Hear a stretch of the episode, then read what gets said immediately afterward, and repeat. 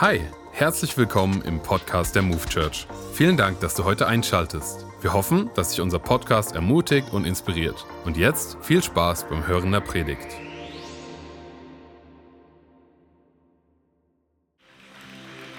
Herzlich willkommen auch meinerseits an alle hier vor Ort, an alle, die online teilnehmen, an alle in Gießen, in Frankfurt. So schön, dass wir alle miteinander verbunden sind.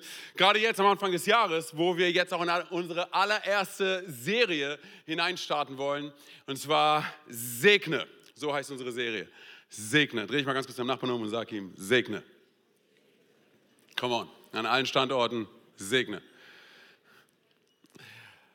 Ich will, ich will kurz starten äh, mit einer Frage. Und zwar, ist es dir schon mal passiert, dass du irgendwo unterwegs gewesen bist und ähm, du jemanden zugewunken hast, bei dem du gedacht hast, dass diese Person dir zuwinkt, bei der du gedacht hast, dass du die Person kennst, aber diese Person kannte dich nicht und du kanntest sie nicht? okay. es war so, dass, dass, ich vor einiger Zeit war ich äh, in einer anderen Stadt eingeladen, ähm, in einer anderen Kirche äh, zum, zum Sprechen, zum Predigen.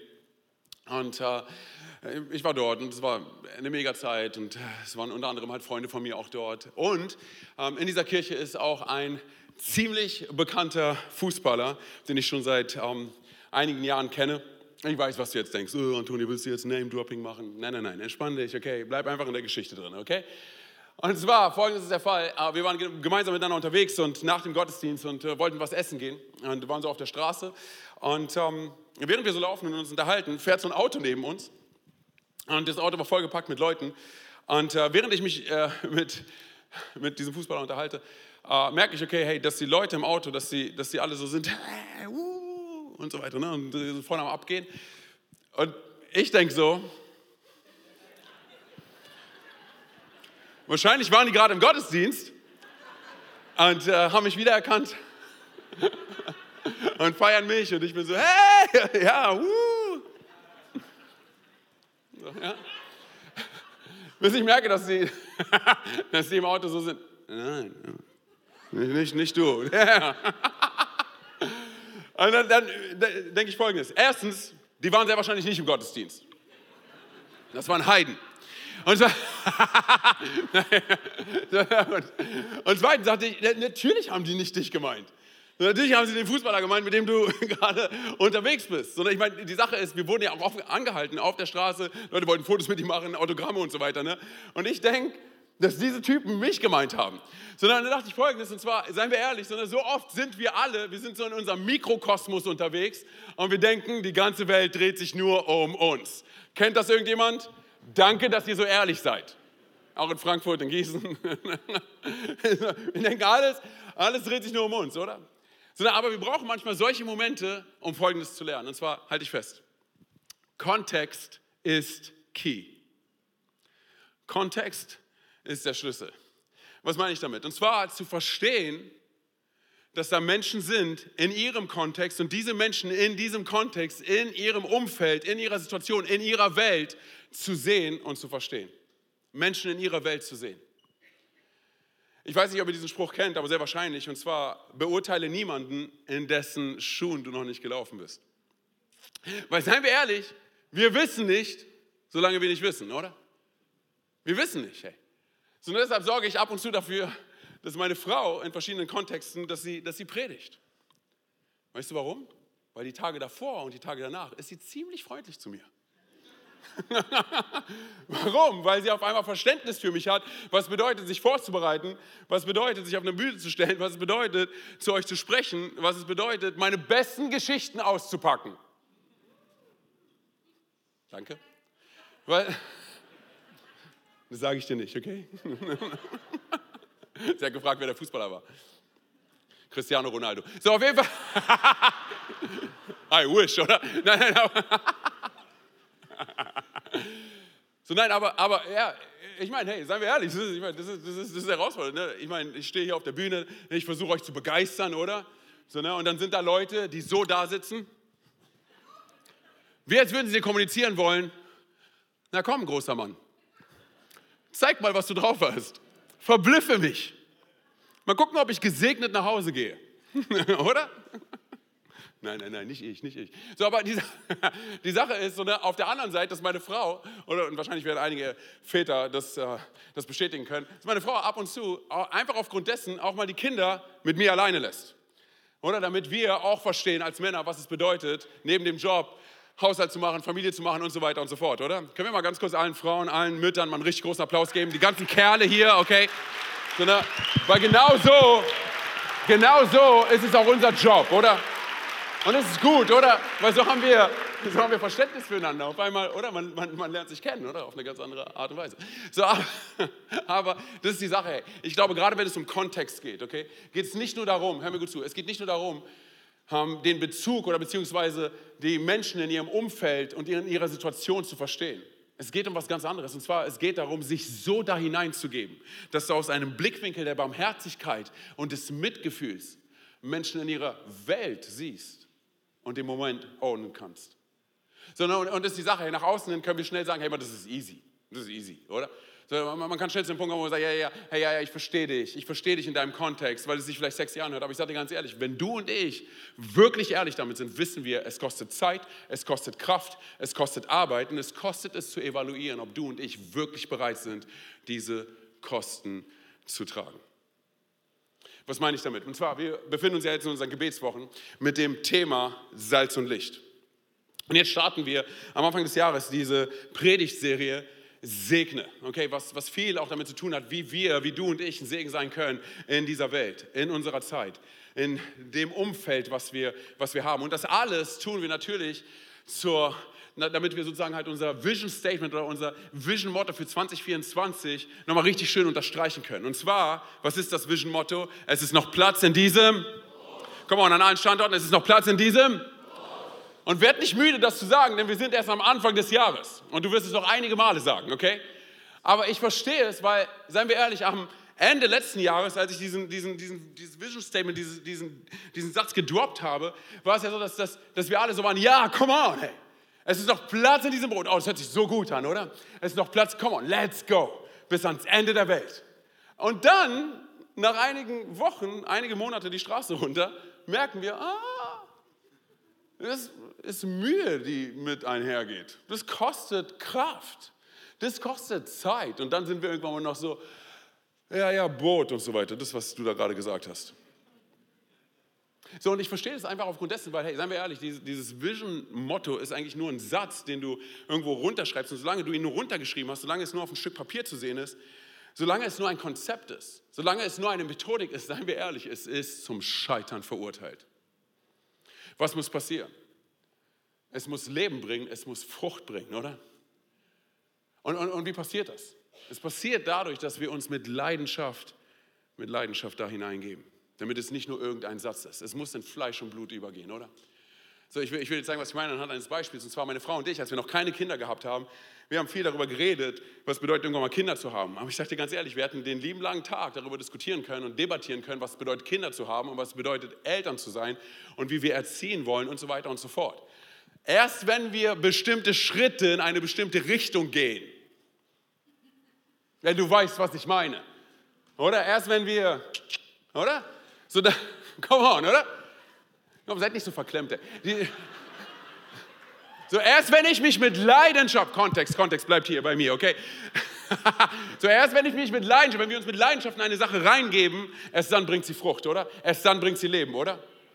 Und ich sage dir ganz ehrlich, wenn du und ich sagen, okay, hey, da ist noch Platz in diesem Boot und wir wollen wirklich sehen, dass dieser Platz in dem Boot gefüllt wird mit Menschen, wenn du und ich wirklich sehen wollen, wie letztendlich Geschichten von Menschen verändert werden, die ganzen Flugbahnen von Menschen rekalibriert werden, dann bedeutet es für dich und für mich Folgendes zu tun. Und zwar zu sagen, ich will Menschen nicht mehr so sehen, wie sie sind, sondern ich will sie so sehen, wie sie sein werden. Ich will sie nicht sehen, wo sie sind, ich will sehen, wo sie sein werden. Gott, ich brauche deinen Blick für diese Welt, oder? Und am Ende des Tages sich inmitten des Kontextes von Menschen reinzugeben mit absolut, hör mir gut zu, mit absolut authentischer Barmherzigkeit mit Mitgefühl, mit Liebe in ihre Welt hineinzugehen. Koste es, was es wolle. Und wenn du das glaubst, dann gib mir doch bitte ein pfingstliches Amen. Oder? Was das genau bedeutet, okay, zeigt uns Jesus. Und wenn ich jetzt reingehe in den Text, hey, in Johannes 4, die Verse 35 bis 36, lass uns mal bitte mit ein bisschen Begeisterung in diesen Text hineingehen an allen Standorten. Amen? Okay, und zwar Jesus sagt folgendes. Habt ihr nicht selbst gesagt, es dauert noch vier Monate, dann beginnt die Ernte? Ich dagegen sage euch, macht die Augen auf und seht euch die Felder an. Das Getreide ist schon reif für die Ernte. Wir haben gerade einen Deal gemacht, ganz kurz. Hey, wir haben gerade einen Deal gemacht. Wir haben gesagt, können wir mit Begeisterung reingehen? Ihr war so, yeah. Das war der Part, an dem wir begeistert sein können, okay? Wir machen es nochmal. Ich dagegen sage euch, macht die Augen auf und seht euch die Felder an. Das Getreide ist schon reif für die Ernte, oder? Er, der sie einbringt, erhält schon jetzt seinen Lohn und sammelt Frucht für das ewige Leben. Er freut sich zur gleichen Zeit wie der, der gesät hat. Amen. Amen. Danke dafür. Cool. Wenn das irgendwann mal so rüberschwappt, hey. Ihr denkt, ich mache Spaß. So, okay. So, folgendes ist der Fall. Hey, ich, ich, ich meine, ihr kennt mich jetzt eine Weile. Ich habe ich hab keine Ahnung von, von Ernte.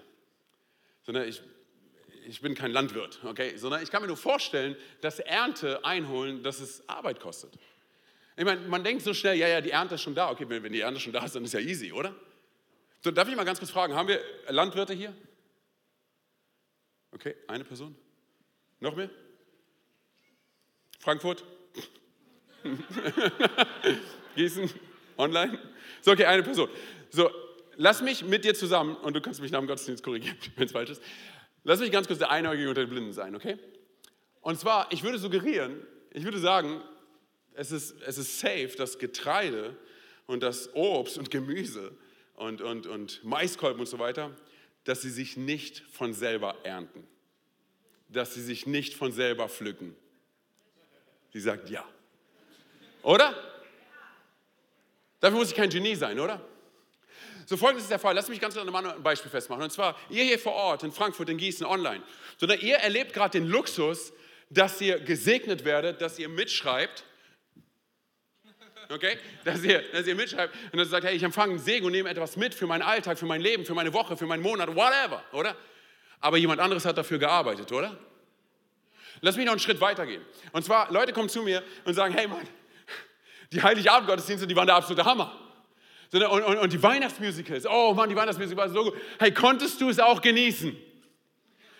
Eine ehrliche Frage braucht eine ehrliche Antwort. Nein. Weißt du warum? Weil für mich war es Arbeit. Oder für mich hat es bedeutet, dass ich sechsmal die gleiche Predigt bringen muss.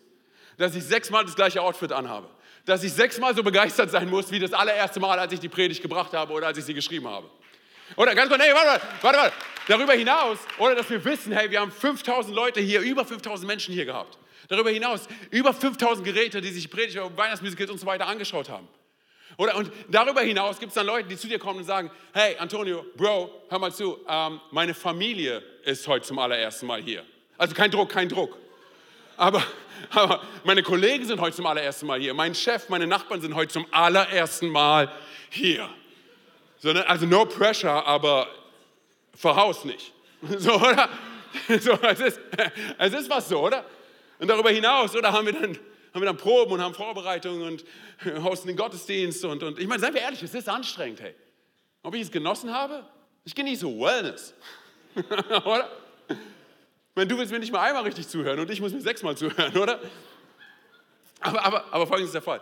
Und zwar, ähm, ich glaube, ehrlich jetzt, und zwar, die Sache ist, so, es mag sein, dass wir die Arbeit davor nicht genießen, aber was genießen wir? Wir genießen das Resultat. Oder ich genieße, ich habe Freude an dem Resultat, daran, was daraus entsteht. Was entsteht daraus? Hey, dass Menschen, die zum allerersten Mal hierher kommen, zum allerersten Mal hören, dass es einen guten Gott der Liebe und der Annahme gibt. Menschen, die zum allerersten Mal die gute Botschaft hören. Menschen, die Jesus erleben. Menschen, die sich entscheiden, ihr Leben Gott anzuvertrauen. Menschen, die zurück nach Hause gehen, ihrer Familie davon erzählen. Die Familie kommt dann beim nächsten Mal mit und sie erleben den wahrhaftigen Gott hier. Und auf einmal werden ganze Familienkonstellationen verändert, oder? Und sie werden geheilt, oder? Und da werden Ehen geheilt und, und kaputte Leben, zerbrochene Leben werden geheilt und wiederhergestellt und erneuert, oder? Und zerbrochene Beziehungen werden geheilt, oder? Und auf einmal begegnen Menschen einem Gott der Liebe und der Annahme und der Güte und der Barmherzigkeit und des Mitgefühls.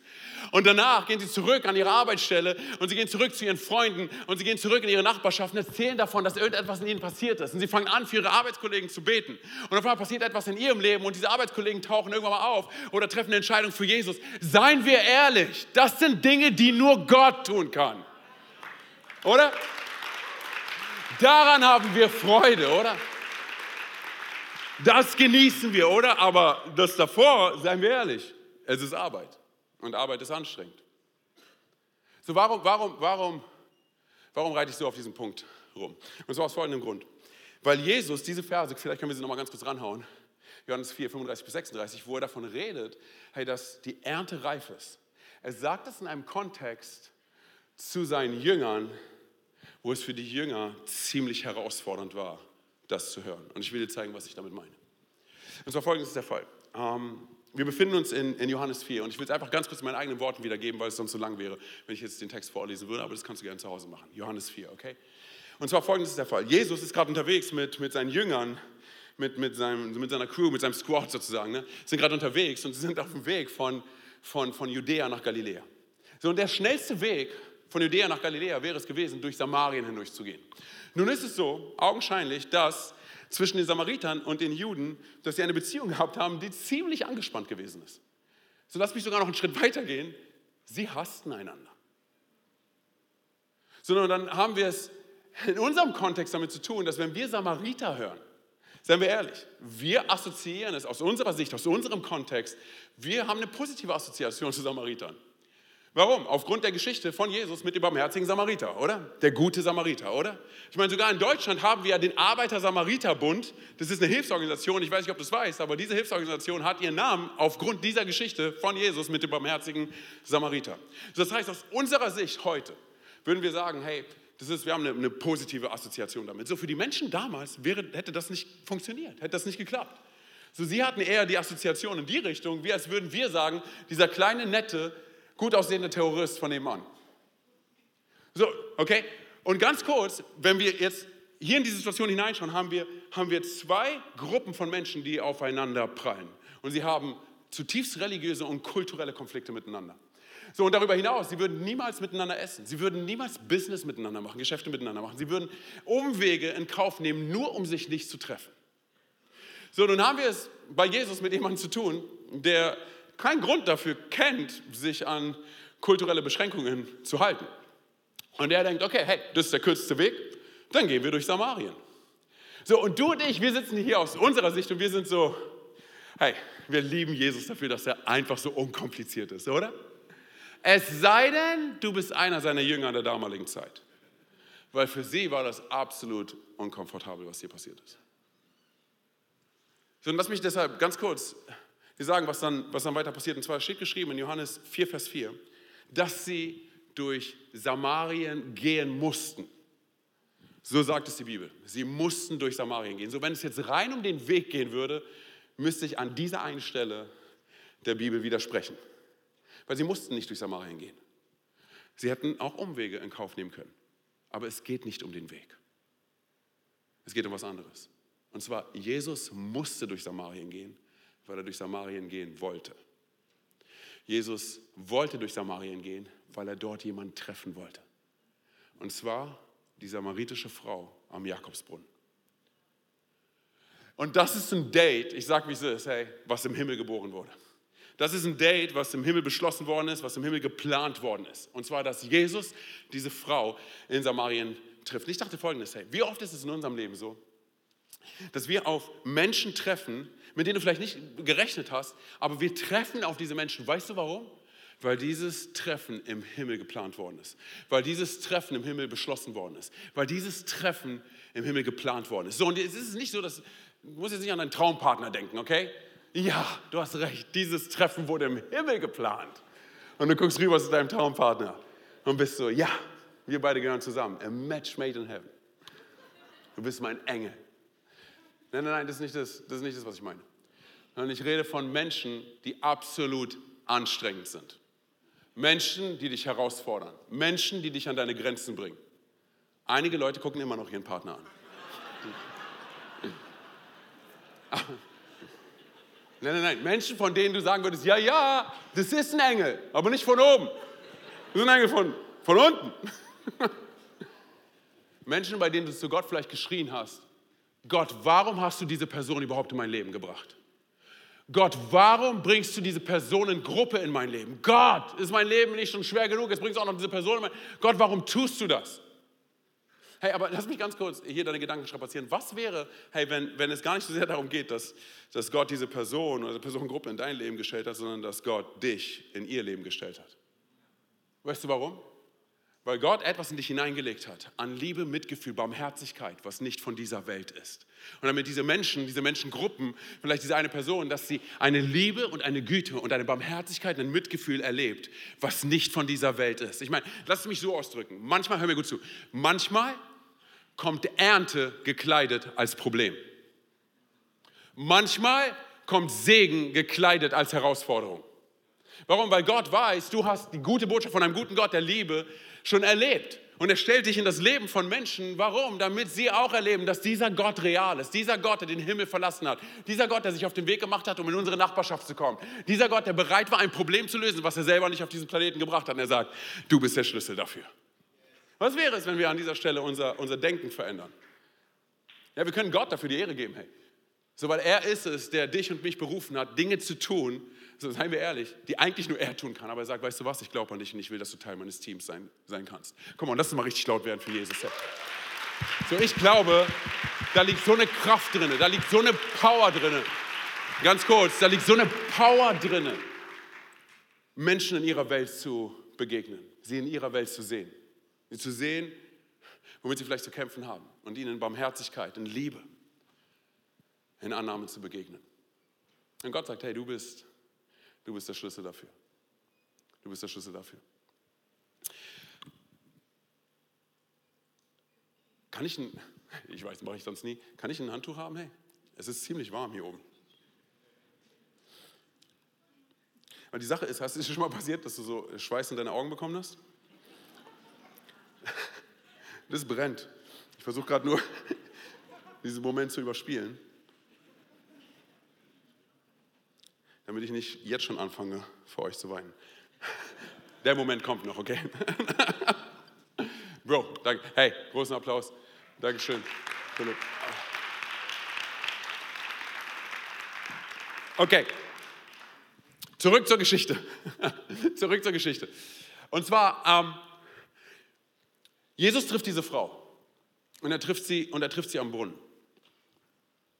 Und es ist echt interessant, dass er sie in der Mittagssonne dort trifft, also zur Mittagszeit dort trifft. Weil du musst dir vorstellen, in der damaligen Zeit war es eigentlich eher so, dass wenn du zum Brunnen gegangen bist, um Wasser zu holen, dass du eher am Abend gegangen bist oder halt morgens gegangen bist, damit es nicht so heiß ist, damit du nicht so viel arbeiten musst, damit, ich meine, damit es nicht anstrengend ist, wenn du sozusagen das Wasser vom Brunnen wieder zurück nach Hause bringst. So, aber diese Frau ist in der Mittagszeit dort. In der Mittagshitze ist sie dort. Warum? Und zwar, weil diese Frau bekannt war als absolut unmoralische Frau in ihrem Dorf, in ihrer Stadt, in ihrem Volk. Warum? Weil sie schon fünf Kerle gehabt hat. Und der Mann, mit dem sie jetzt gerade zusammen ist, das ist nicht ihr Mann. Sie ist nicht mit ihm verheiratet. Das heißt, sie hat einen bestimmten Ruf. Das heißt, du kannst eigentlich schon davon ausgehen, dass sie Probleme gehabt hat. Sie hat mehr als fünf Probleme gehabt. Das war nicht, dass die Kerle ein Problem waren, eben, seien wir ehrlich. Ihr, ihr, ihr Leben war gefüllt von Problemen. Weil sie hat nicht nur irgendwann mal nur eine schlechte Entscheidung getroffen. Ich meine, seien wir ehrlich, sie hat, sie hat Schwierigkeiten, hey. Sie ist herausgefordert und sehr wahrscheinlich zerbrochen. Das heißt, sie möchte nicht gesehen werden von den Leuten, von den Leuten aus der Stadt. Sie sagt, hey, ich, ich ertrage ich ertrag diese Blicke nicht.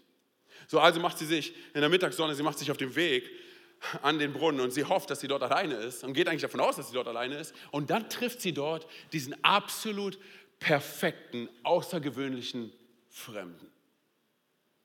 Und dieser Fremde begegnet ihr so ganz anders als das, was sie erwartet hat.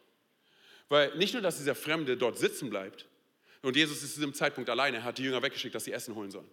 So, er ist alleine dort, sondern nicht, dass er dort sitzen bleibt. Das ist absolut revolutionär, was hier passiert. Und zwar, er bleibt dort sitzen und dann spricht er sie an. Und darüber hinaus, nachdem er sie angesprochen hat, bittet er sie auch noch um, um Wasser. Sondern sie haben diese kleine Konversation miteinander. Und Jesus sagt ihr direkt in, in der Face, er sagt ihr, hey, fünf Männer hast du gehabt. Und der Typ, mit dem du jetzt gerade zusammen bist, der Kerl, das ist nicht dein Mann mit dem bist du nicht verheiratet. Und sie ist so, wow, wow, wow, du musst ein Prophet sein. Und er ist so, wow, wow, wow, mehr als das. und dann schwenkt sie, und dann schwenkt sie, schwenkt sie die, die Konversation in eine andere Richtung. Und zwar, sie fängt an, über ein zutiefst theologisches Thema zu sprechen. Und zwar, sie fängt an, darüber zu reden, was es bedeutet, anzubeten, Gott anzubeten, im richtigen Kontext Gott anzubeten. Und sie redet über Erwartungen. Und sie redet über, seien wir ehrlich, sie redet über Diskriminierung. Und sie, sie redet über Stolz und, und über Vorurteile. Und seien wir ehrlich, da liegt, so viel, da liegt so viel Wahrheit drin. Denn diese Frau, sie war, sie war, wie gesagt, fünfmal geschieden. Und in der damaligen Zeit war es sehr schwer für eine Frau, sich scheiden zu lassen. Das heißt, sehr wahrscheinlich wurde sie von den Männern getrennt. Und darüber hinaus hey, ist sie in einem Volk, was sie letztendlich verurteilt und sie nur sieht als unmoralische, absolut skandalöse Desperate Housewife. Und auf der anderen Seite haben wir den jüdischen Kontext, der sie anschaut und sie völlig diskreditiert. Sie ist eine Samariterin, mit der wollen wir nichts zu tun haben. Sogar die Jünger, als sie zurückkommen, sie sehen, dass Jesus mit ihr redet und sie sprechen Jesus nicht mal darauf an. Sie haben nur Gedanken und Jesus weiß ganz genau, was sie denken, aber sie, sie sprechen es nicht aus. Sie sind absolut schockiert darüber, was sie hier sehen. Und sie fragen sie, wie, wie, wie, wie kann es sein, dass, dass Jesus mit, warum redet, was, was passiert dort? Und darüber hinaus ist es so, dass sie sich in einem Kontext wiederfindet, wo ein Mann sie anspricht. Ein Rabbi, ein geistlicher Mann. Und sie sieht sich an und sie denkt, ich, ich meine, ich bin das Problem in diesem Kontext. Ich, ich, ich meine, ich habe Schwierigkeiten. Warum, warum spricht er mich an? Und die Jünger schauen genauso auf dieselbe Art und Weise, schauen auf sie. Sie ist das Problem. Hast du gehört? Sie ist, sie ist eine Grüne. Sie ist eine Sozialistin. Sie ist ultrakonservativ. Sie ist rechts außen. Sie ist liberal. Was auch immer dich gerade triggert, okay? Versuch dir das so vorzustellen. So, und inmitten, inmitten dieser Szene, inmitten dieses sozialen Clashes, der hier passiert, weißt du, was Jesus tut? Jesus zeichnet eine Blaupause für dich und für mich. Jesus begegnet ihr so, wie er erwartet, dass du und ich Menschen begegnen, innerhalb ihres Kontextes, in ihrer Welt, dort, wo sie drinnen stehen. Und er begegnet ihr mit, mit, mit Liebe, mit Wert, mit Würde, mit, mit Barmherzigkeit, mit Mitgefühl, mit Annahme. Und was sagt er zu ihr? Lass mich sagen, was er zu, zu ihr sagt. Und zwar in Vers 10 und 11. Und zwar, Jesus antwortet ihr, wenn du wüsstest, was Gott dir geben will und wer dich hier um Wasser bittet, würdest du mich um das Wasser bitten, das du wirklich zum Leben brauchst. Lebendiges Wasser, okay? Und ich würde es dir geben. So daraufhin sagt die Frau folgendes, Herr, du hast doch gar keinen Eimer. Ich finde das ziemlich lustig.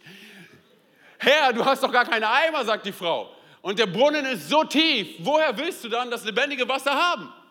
Woher willst du es haben? Okay, ganz kurz. Diese Frau sieht nichts anderes als Wasser.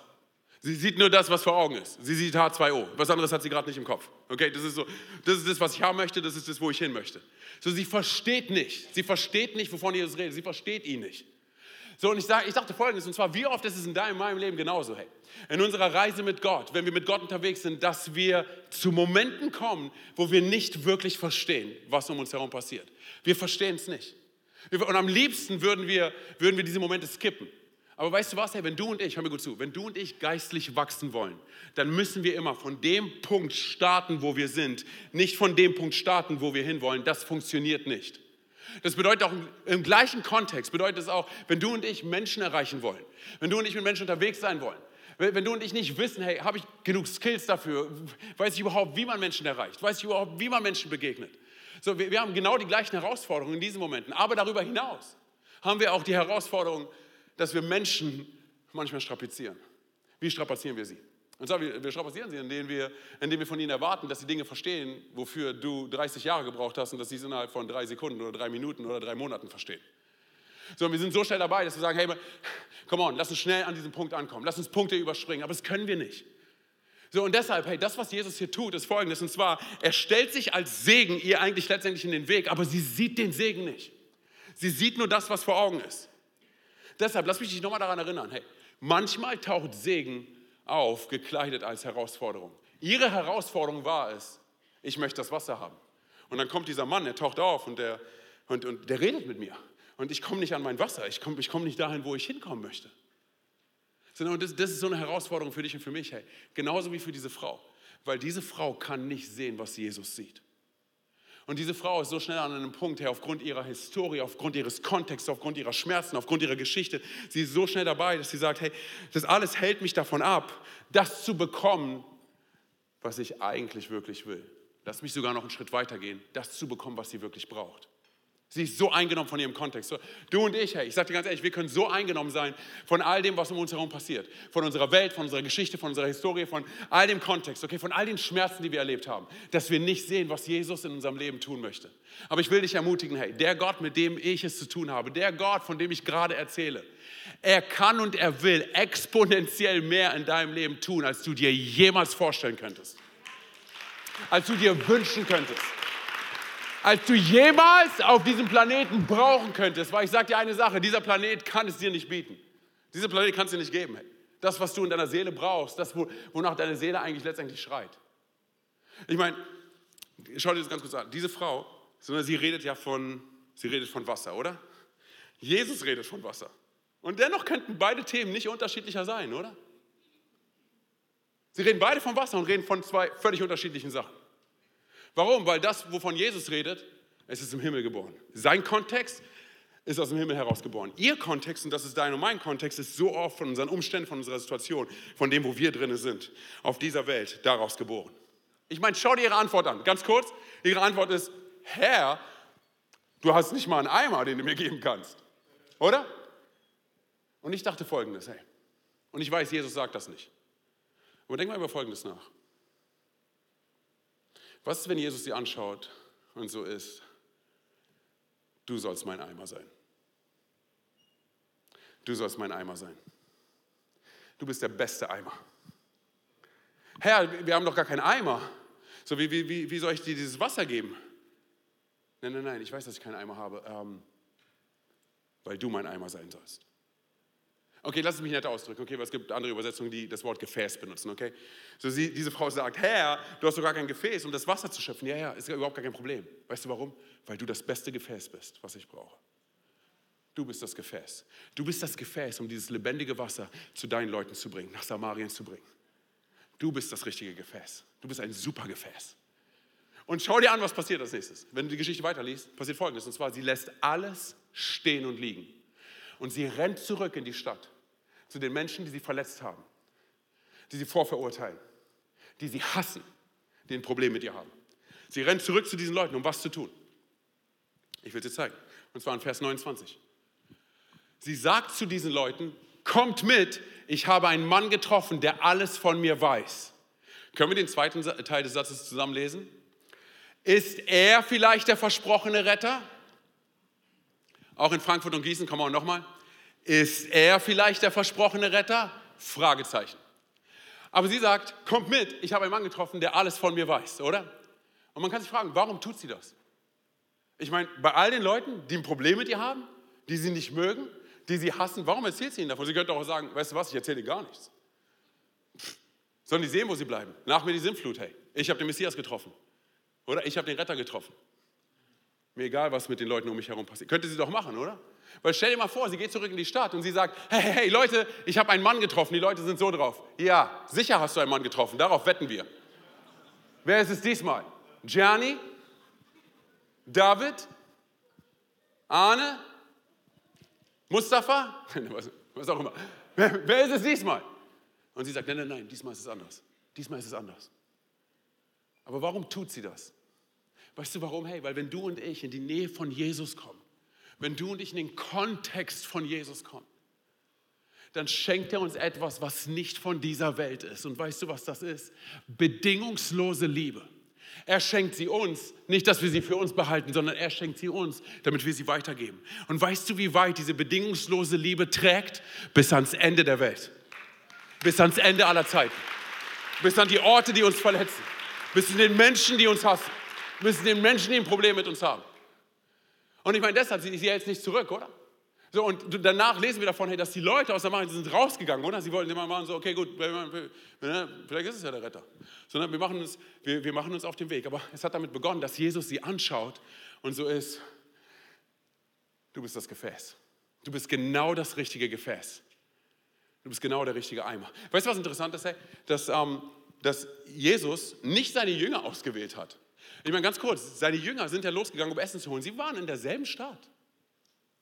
So, und Jesus hat nicht sie ausgewählt, dass sie, ich meine, wir stehen hier am Anfang vom Dienst von Jesus. Jesus hat nicht sie auserwählt, dass sie in der Stadt davon erzählen, hey, der Messias ist gekommen. Jesus ist der Messias, hey, er ist außerhalb der Stadt, komm on, lass uns, lass uns da hingehen. Nein, nein, nein. Jesus hat wen auserwählt? Diese Frau. Klammer auf. So viel zu dem ganzen Thema, ob Frauen predigen sollen. So viel zu dem Thema, ob Frauen dazu berufen sind, das Evangelium zu teilen. Okay? Klammer zu, oder? Sondern er, er wählt eine Fremde aus, eine Samariterin mit so einem Ruf, oder? Weil etwas in, in sie hineingelegt hat. Und was passiert? Hey, die Leute gehen raus und dann steht dort geschrieben in Vers 39, du kannst es lesen, hey, da steht dort geschrieben, dass viele zum Glauben gekommen sind. Leute sind zum Glauben gekommen, hey, weil er sie, weil er sie benutzt hat, weil er sie gebraucht hat. Oder er sagt, hey, du bist das richtige Gefäß. Du bist der richtige Eimer. So, und in diesem Eimer ist noch Platz. Oder? Come on, Church, da ist noch Platz in diesem. Oh, das passt auch mit Eimer. Cool. Oder? Ey, ganz kurz, dreh dich mal zu deinem Nachbarn um und sag ihm folgendes. Und zwar, egal wie im Eimer du bist, come on, Frankfurt, Gießen, dreh dich deinem Nachbarn um, egal wie im Eimer du bist, Gott will dich als seinen Eimer gebrauchen. Ja, hey, es ist so. Es ist so. Völlig egal, ich sage dir ganz ehrlich, völlig egal, was du alles erlebt hast, völlig egal, was du alles gemacht hast, völlig egal, wo du herkommst. Hey, du und ich, wir sind nicht zu weit davon entfernt, dass Jesus uns retten kann, wiederherstellen kann und berufen kann. Hat das irgendjemand erlebt?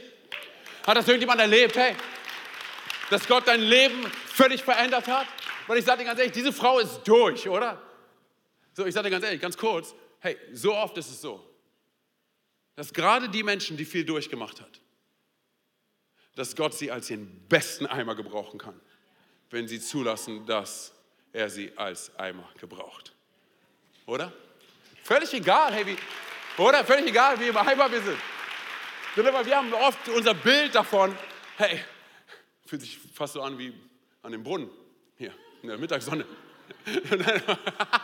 so, weil seien wir ehrlich, hey, die, die Leute, die alles beisammen gehabt haben, in Anführungszeichen, die Jünger, es ist so interessant, hey, sie hätten es eigentlich besser wissen müssen, oder? So, aber was machen sie? Sie kommen dahin und sie sehen diese Frau. Und um in dem Bild zu bleiben, sie sehen nur, wie im Eimer sie ist. Sie sehen sie nur als Problem, als Samariterin. Warum? Weil sie nicht sehen, was Jesus sieht. Sie sehen nicht, was Jesus sieht. So, das heißt, das, was Jesus sieht, ist die Ernte. Das, was diese Leute sehen, ist ein Problem. Was die Jünger sehen, warum? Weil sie so von ihrem Kontext eingenommen sind. Diskriminierung, Vorurteile. Sie können nicht darüber hinwegsehen. Und ich sage ganz ehrlich, wir können gar nicht mit dem Finger auf die Jünger zeigen, weil so oft ist, ist der gleiche Fall bei dir und bei mir. So, ich weiß, wie oft ich diskriminiere. Ich diskriminiere. Ich verurteile Menschen. Ich packe sie alle in eine Schublade. Ich schere so viele Menschen über einen Kamm. Ich bin so ein Profi da drin, die Zukunft zu prognostizieren mit absolut finsteren Ergebnissen. Ich bin Profi da drin, hey. Warum? Weil ich so oft nicht sehe, was Jesus alles sieht. So, und ja, es mag gut möglich sein, hey, du, du, du schlägst die Zeitung morgens auf oder guckst Nachrichten oder whatever und wir kommen so schnell zu einem Punkt, wo wir sagen, weißt du was, hey, diese Welt, oh, sie ist so kaputt. So, unser Land, hey, seien wir ehrlich, ist nicht von der Hand zu weisen, ist so gespalten und, und da gibt es so viele Krisen bei uns im Land, oder? Und, und, und da läuft so viel falsch, oder? Und hey, politisch und gesellschaftlich und weltpolitisch, oder? Dass du es eigentlich mit der Furcht und mit der Angst zu tun bekommst, wenn du an das Morgen denkst, oder? Sondern wir, wir können so herausgefordert sein. Dann, dann, sehen wir all diese haarsträubenden Entscheidungen, die wir vielleicht nicht verstehen. Und dann siehst du Leute auf der Straße, die irgendwelche Parolen raushauen, wo du sagst, woher kommt das? Wie kann das sein? Und zu all dem, was auf diesem Planeten schiefläuft, hast du dann noch dein privates Leben, unseren Mikrokosmos, oder? Unseren Kontext, wo du sagst, hey Mann, ich bin so herausgefordert, ich weiß gar nicht, ob ich, ob ich die Miete bezahlen kann, ich weiß gar nicht, ob ich noch Lohn bekomme, ich weiß gar nicht, wie es mit meinem Job aussieht, ich weiß gar nicht, wie es mit meiner Beziehung aussieht. Hey, ich habe Kinder, ich weiß gar nicht, wie es mit meiner Erziehung aussieht. Was kommt als nächstes? Wir können so schnell an einen Punkt kommen, wo wir sagen, diese Welt ist verloren. Es gibt keine Hoffnung für sie. Und du hast recht, diese Welt ist verloren, aber es gibt eine Hoffnung für sie und es ist eine Person. Und diese Person ist Jesus Christus und er ist der Einzige. Er ist absolut der Einzige, der Hoffnung in Person ist und Hoffnung auf diese Welt bringen kann. Und weißt du was? Er gebraucht dich und mich dafür, um Hoffnung in diese Welt hineinzubringen. Er gebraucht dich und mich als Schlüssel für diese Welt. Aber so oft, wir sind so in dem ganzen Ding drin von, ich sehe nur das, was ich sehen will, ich sehe nur die Probleme und ich sehe nicht, was Gott sieht. Halt dir mal eine Sache vor Augen. Und zwar, Jesus kam nicht auf diesen Planeten, um Gottes Sicht über die Menschheit zu verändern. Er kam auf diesen Planeten, hey, um die Sicht der Menschheit über Gott zu verändern. Und er möchte dich und mich dafür gebrauchen. Er sagt, du bist der perfekte Eimer dafür. Und da ist noch Platz in diesem Eimer. Da ist noch Platz in diesem Gefäß. Ich will dich dafür gebrauchen. Inmitten von all den Kämpfen, die wir haben, inmitten von all den Herausforderungen. Und bitte verstehe, hey, er ist nicht dafür da, um schlechte Dinge irgendwie gut zu machen. Nein, nein, nein, er ist dafür da, um tote Dinge lebendig zu machen.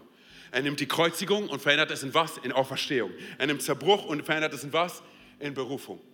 Das ist es, wer Gott ist. Ich meine, hey, ganz ehrlich, wir können all diese Lieder singen und ich finde es richtig gut, hey. Und wir, wir, wir rufen nach Erweckung und wir beten für Erweckung und wir singen für Erweckung und wir wollen, dass Menschen Jesus kennenlernen. Aber weißt du was? In der Kirchengeschichte ist relativ schnell zu finden, hey, dass Erweckung immer mit einem Problem begonnen hat. Immer in Zeiten passiert ist, die absolut problematisch gewesen sind. Sondern sei es die Christenverfolgung, oder? Sondern die auch heute, die heute noch stattfindet, dann Apartheid, Diskriminierung. In solchen Zeiten ist Gott hineingekommen und hat Dinge getan, die du und ich nicht tun können, aber die er tun kann. Und weißt du was? Er sagt, ich möchte dich als Eimer dafür gebrauchen, als Eimer der Erweckung, als ein Eimer der absoluten Barmherzigkeit in einer Zeit wie dieser, die so tragisch ist.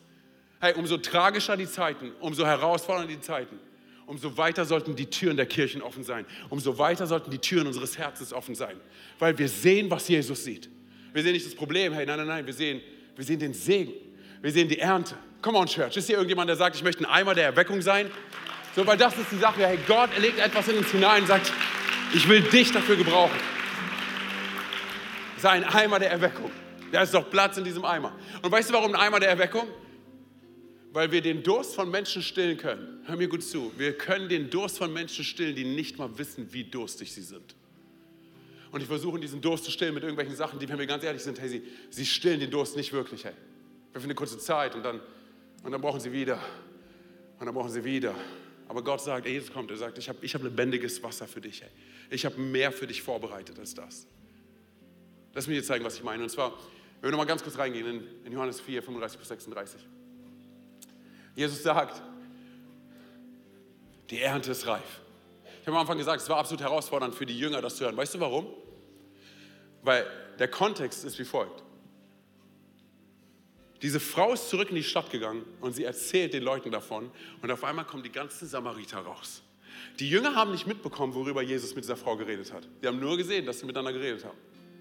Das heißt, ihr Kontext ist, oh, da kommt ein Mob von Samaritern auf uns zu.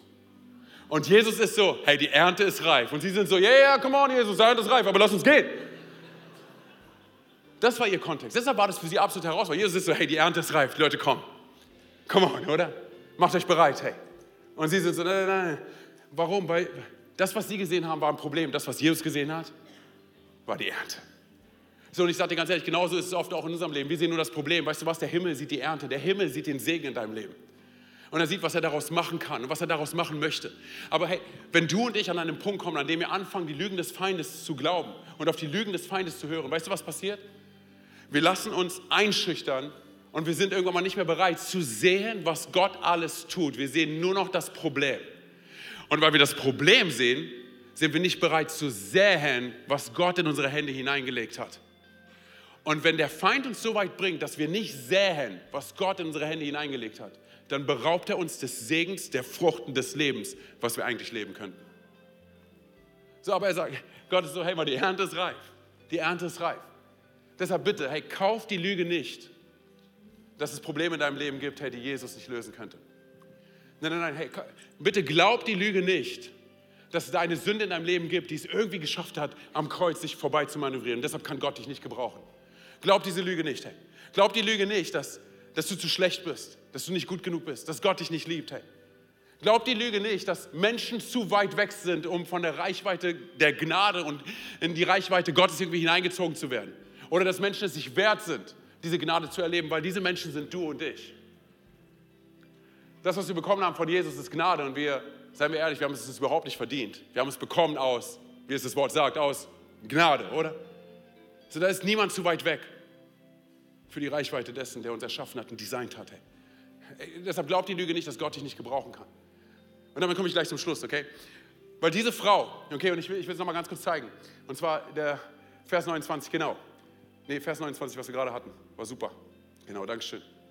Und zwar, da steht da geschrieben, wir haben es vorhin gesagt, ist er vielleicht der versprochene Retter? Das ist das, was diese Frau sagt. Sie geht zurück in die Stadt, oder? Und sie sagt, ist, ist er vielleicht der versprochene Retter? Weißt du, was interessant ist? Dass sie eine Frage stellt. Das ist keine Aussage. Das ist eine Frage. Das ist ein Fragezeichen am Ende, oder? Weißt du warum? Weil diese Frau nicht alles beisammen gehabt hat nach dem Treffen mit Jesus.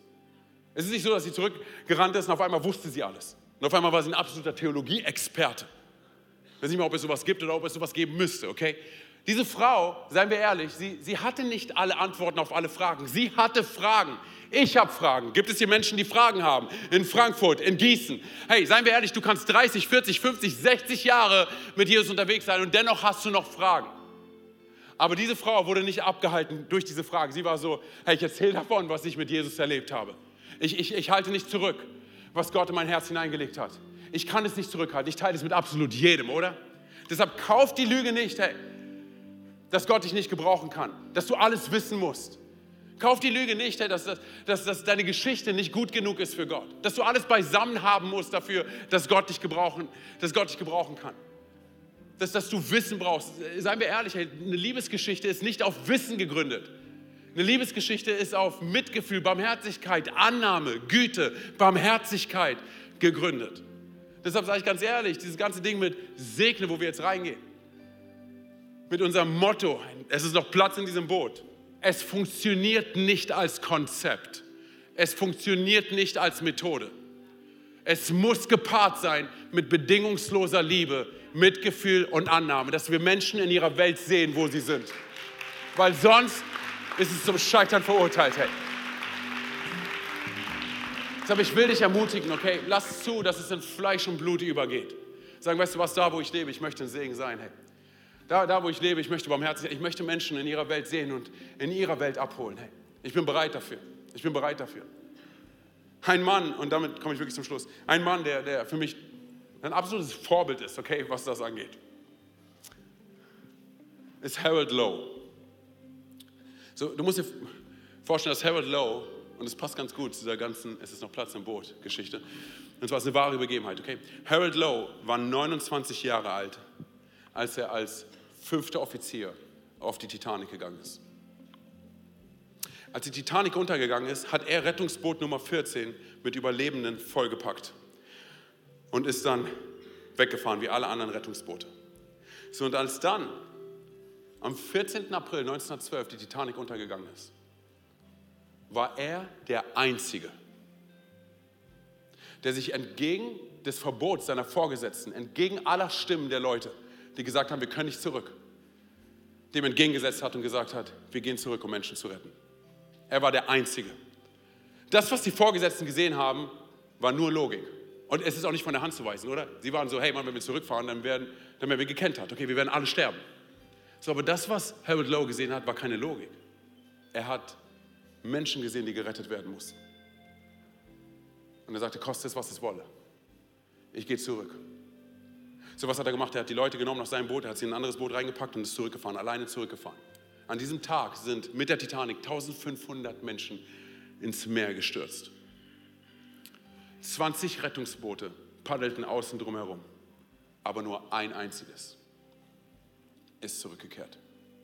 Ein einziges. Und es hat vier Leben retten können. Er sagt jetzt, ja, okay, nur vier Leben. Dann ganz kurz, für diese vier Leben hat es absolut alles bedeutet. Absolut alles. Warum ich das erzähle, ist aus folgendem Grund, weil du und ich, wir gehen jetzt zurück in unsere Welt. Wir gehen zurück in unsere Stadt. Wir gehen zurück in unsere Nachbarschaft, zu unseren Freunden, in unseren Bekanntenkreis, Arbeitsplatz, whatever. Wo vielleicht Menschen sind, die ein Problem mit dir haben, die dich hassen, die, die du vielleicht gar nicht kennst. Hey, Geh bitte mit diesem Mindset zurück. Ich bin ein Eimer und es ist noch Platz in diesem Eimer. Ich bin ein Gefäß, was Gott gebrauchen kann. Ich fahre zurück als Rettungsboot, um Menschen nach Hause zu holen, dass sie das erleben, was ich erlebt habe. Und ich tue es mit Barmherzigkeit, Liebe und Mitgefühl. Und wenn du das glaubst, dann sag bitte Amen. Amen, Amen, Amen. An alle Leute hier vor Ort und online, hey, vielleicht können wir ganz kurz unsere Augen schließen, einfach als Punkt der Konzentration der Privatsphäre. Vielleicht bist du heute hier und du sagst, weißt du was, Antonio, ich kenne diesen Gott gar nicht, von dem du gerade erzählt hast. Ähm, ich wusste gar nicht, dass Gott einen Plan für mein Leben hat und dass er mich liebt und dass er mich gebrauchen möchte. So, aber ich möchte, ich möchte ihn gerne kennenlernen. Dann will ich dir sagen, du bist nur ein Gebet davon entfernt. Das hat nichts mit Frömmigkeit zu tun, das hat auch nichts mit, mit Religiosität zu tun oder sonst was, sondern es hat etwas mit unserem Herzen zu tun, okay? Vielleicht bist du heute auch hier oder schaust online zu und sagst, weißt du was, Antonio, ich kannte Gott irgendwann mal, aber ich weiß nicht, was passiert ist. Ich bin irgendwo falsch abgebogen, Leben ist passiert. Aber ich will zurück zu diesem Gott der Liebe, zu diesem Gott der Annahme. Dann will ich dir sagen, du bist nur ein Gebet davon entfernt. Und wir wollen es so machen, während all die Augen geschlossen hatten, keiner links und rechts schaut. Für alle hier vor Ort und für alle, die online mit dabei sind. Ich werde gleich von drei auf eins runterzählen. Und wenn du sagst, weißt du was, Antonio, ich möchte diesen Gott kennenlernen. Ich möchte mein Leben in seine Hände hineingeben. Ich möchte mein Leben anvertrauen. Und ich möchte mein Leben von heute mit ihm begehen. Dann will ich dich darum bitten, dass wenn ich bei eins bin, dass du ganz kurz deine Hand hebst, damit ich weiß, mit wem ich beten kann. Während all die Augen geschlossen halten, keiner links und rechts schaut. Drei. Jesus liebt dich so sehr. Zwei. Er hat einen atemberaubenden Plan für dein Leben. Eins, er ist dir näher, als du denkst. Heb ganz kurz deine Hand da, wo du bist. Dankeschön, danke. Auch da hinten, Dankeschön, danke. Dankeschön, auch da oben, Dankeschön, danke. Hammer. Okay, ihr könnt die Hände wieder runternehmen. Ihr könnt die Augen wieder öffnen, hier vor Ort und online. Und wir wollen es so machen. Ich will von hier vorne ein Gebet vorformulieren und wir beten es alle als ganze Kirche nach. Und wie gesagt, das ist ein Herzensgebet. Wir kommunizieren mit unserem Mund, was in unserem Herzen gerade passiert ist. Und alle sind mit dabei. Amen. Amen. Okay, sprech mir nach. Jesus, ich gebe dir mein Leben ich gebe dir mein Herz und alles, was ich bin. Bitte verzeih mir, wo ich vor dir weggelaufen bin. Bitte verzeih mir, wo ich Schuld auf mein Leben geladen habe. Heute komme ich zurück zu dir. Und ich glaube daran, dass du am Kreuz für meine Schuld gestorben bist. Dass du am dritten Tag von den Toten auferstanden bist und dass du jetzt zur Rechten des Vaters sitzt. Sei du von nun an mein Gott, mein König und meine Nummer eins. Und die ganze Kirche sagt, Amen, Amen, Amen. Komm on, lass uns aufstehen, lass uns Gott richtig Ehre geben. Komm on, da wo du gerade bist.